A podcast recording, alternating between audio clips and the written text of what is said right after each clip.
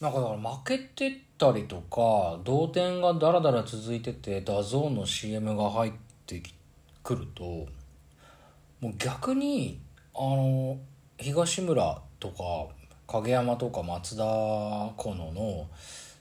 ダゾーンの CM の方をたくさん見たくなってくるというか、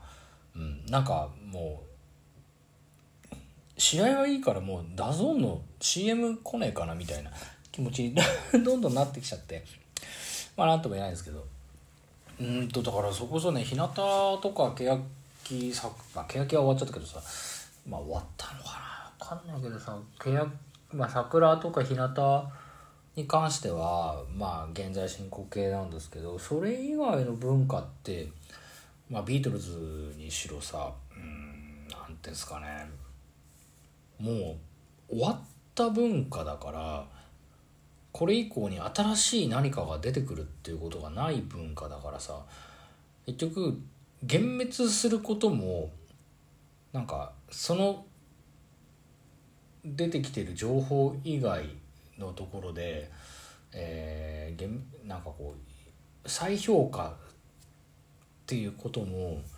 基本的にはないわけですよ。自分の中で新しい発見があって、えー、その場そのものに対してプラスになっていくことはあると思うんだけどうーんなんていうかこうそれに対してこうどんどん作る作品が悪くなっていくとか、えー、応援してるチームがどんどん弱くなっていくみたいな現象を多分自分は体験したことがないんですよね。でうんまあ強いて言うと例えば Perfume っていう、えーとポップテクノポップアイドルは好きだったんですけど結局、うんと、ゲームっていう2枚目のアルバムが最高潮だったなってそれ以降出してくアルバムがことごとく個人的には合わなくなってきてでどんどんセパレートしてったわけです。僕はそこからどんどん離れていったんですけどそれこそそのこの間もちょっと話した、えーと、福岡のライブで一緒に行ってた、えー、Perfume の、まあ、ファンのメンバーたちあファファンの、えーと、人たちもう二度と会うことはないんですけど、まあ、その人たちなんかはにに自分が、えー、Perfume はあのゲームの、まあ、シークレットシークレットとかさ、まあ、ポリリズムもそうだしそうだしさ。あなんですかね、えー、セラミックガールとかね。まあいい曲いっぱいあったんですけど、まあ、それの時のライブとか、えーと、ディスコディスコディスコあたりがやっぱりすごい良かったんだけどそれ以降のライブではやっぱあれを超えられないと。だからうんっぱそれを超えるライブじゃないから自分としては満足してないんだよなっていう話をした時にファンの人たちが何て言ったかっていうとそのファンの人たちはその少なくともその人が何て言ったかっていうとあもうだからゲームの時のライブはそれは最高なのは間違いがないんだけどそのライブを超えることはもうないわけ。だから別の形の満足を見つけたりとか、えー、別のものとしてこのライブを楽しまないといけないんじゃないの？いけないって言い方はしてなかったかもしれないけど、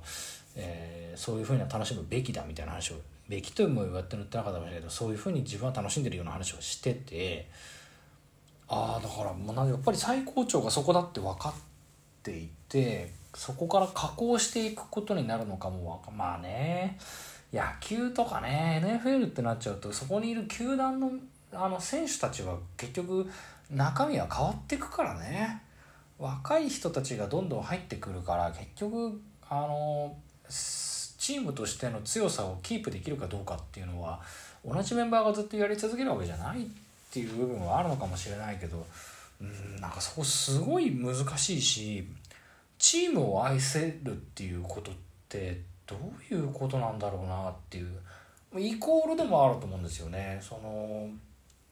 うん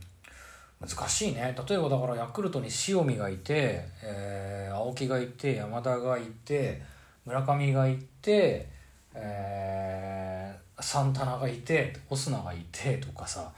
中村がいてって中村ちょっと伸ばしちゃったけどっていうことがあった時にさでもうん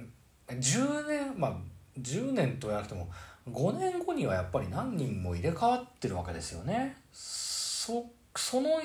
入れ替わって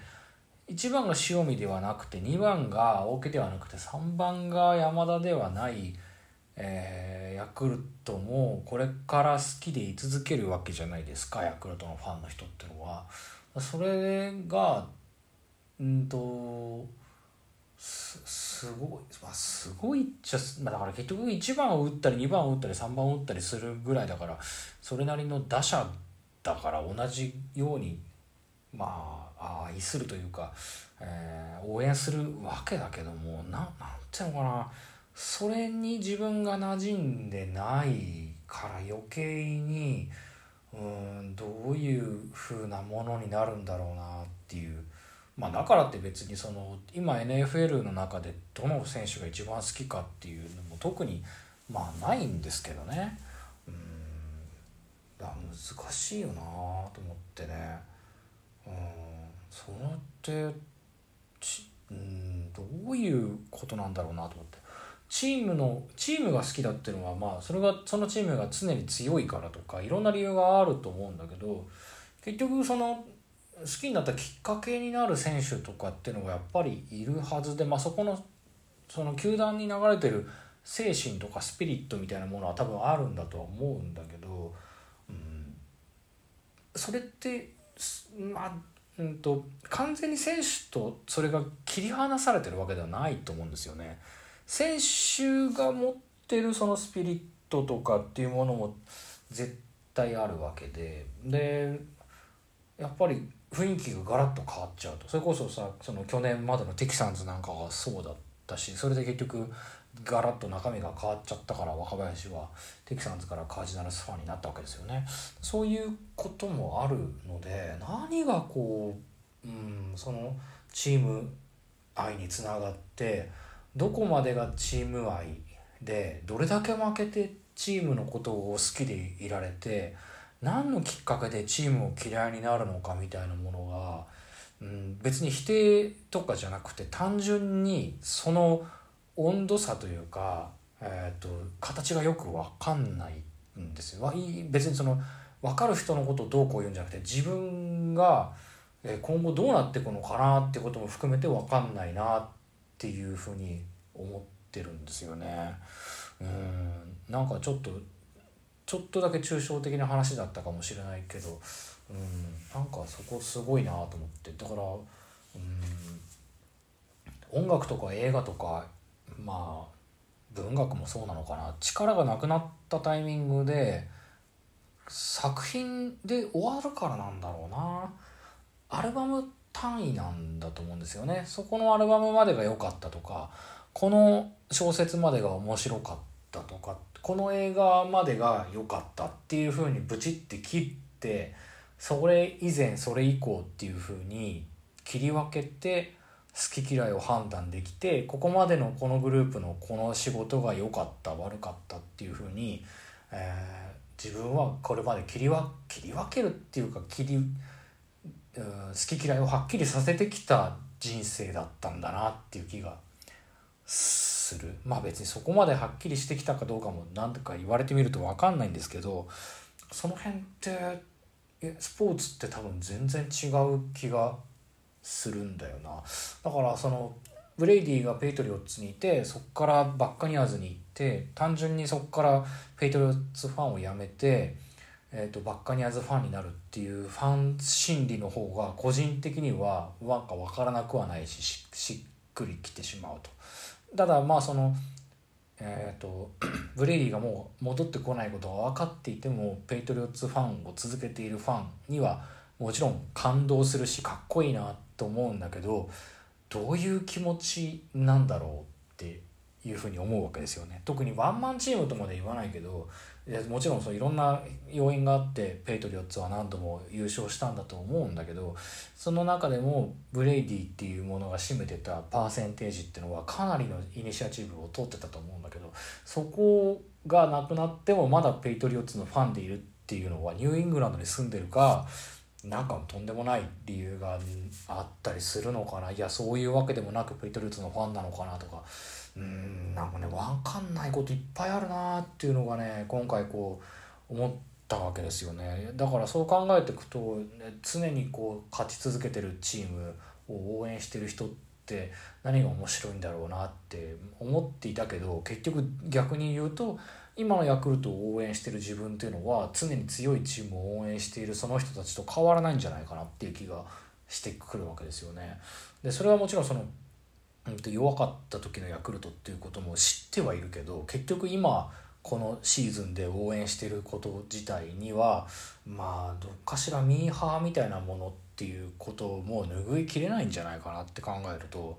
うんなんかこうどういうことなんだろうなっていうふうに思ったりするわけですよ。だから昨日の試合とかさ今日の試合なんかを見てると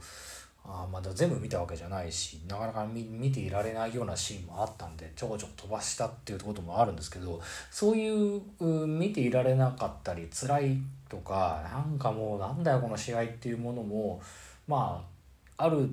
その大ファンの時期があった人っていうのは目をそらさず何かを信じて見続けてるわけじゃないですか。それって絶対的な愛だと思うんですよね。それがある人たちっていうのはやっぱりファンだなと思うんだけど長えなとかなんだよこれって思って今早送りが30秒送りができてしまうことっていうのはうん愛じゃねえんじゃねえかなって。まあそのまあ愛だと言うつもりはないけれどもってなると自分はラムズの試合をそういうふうに見れるのかなっていうのも含めてなんかすげえよく分かんなくなっちゃったっていうお話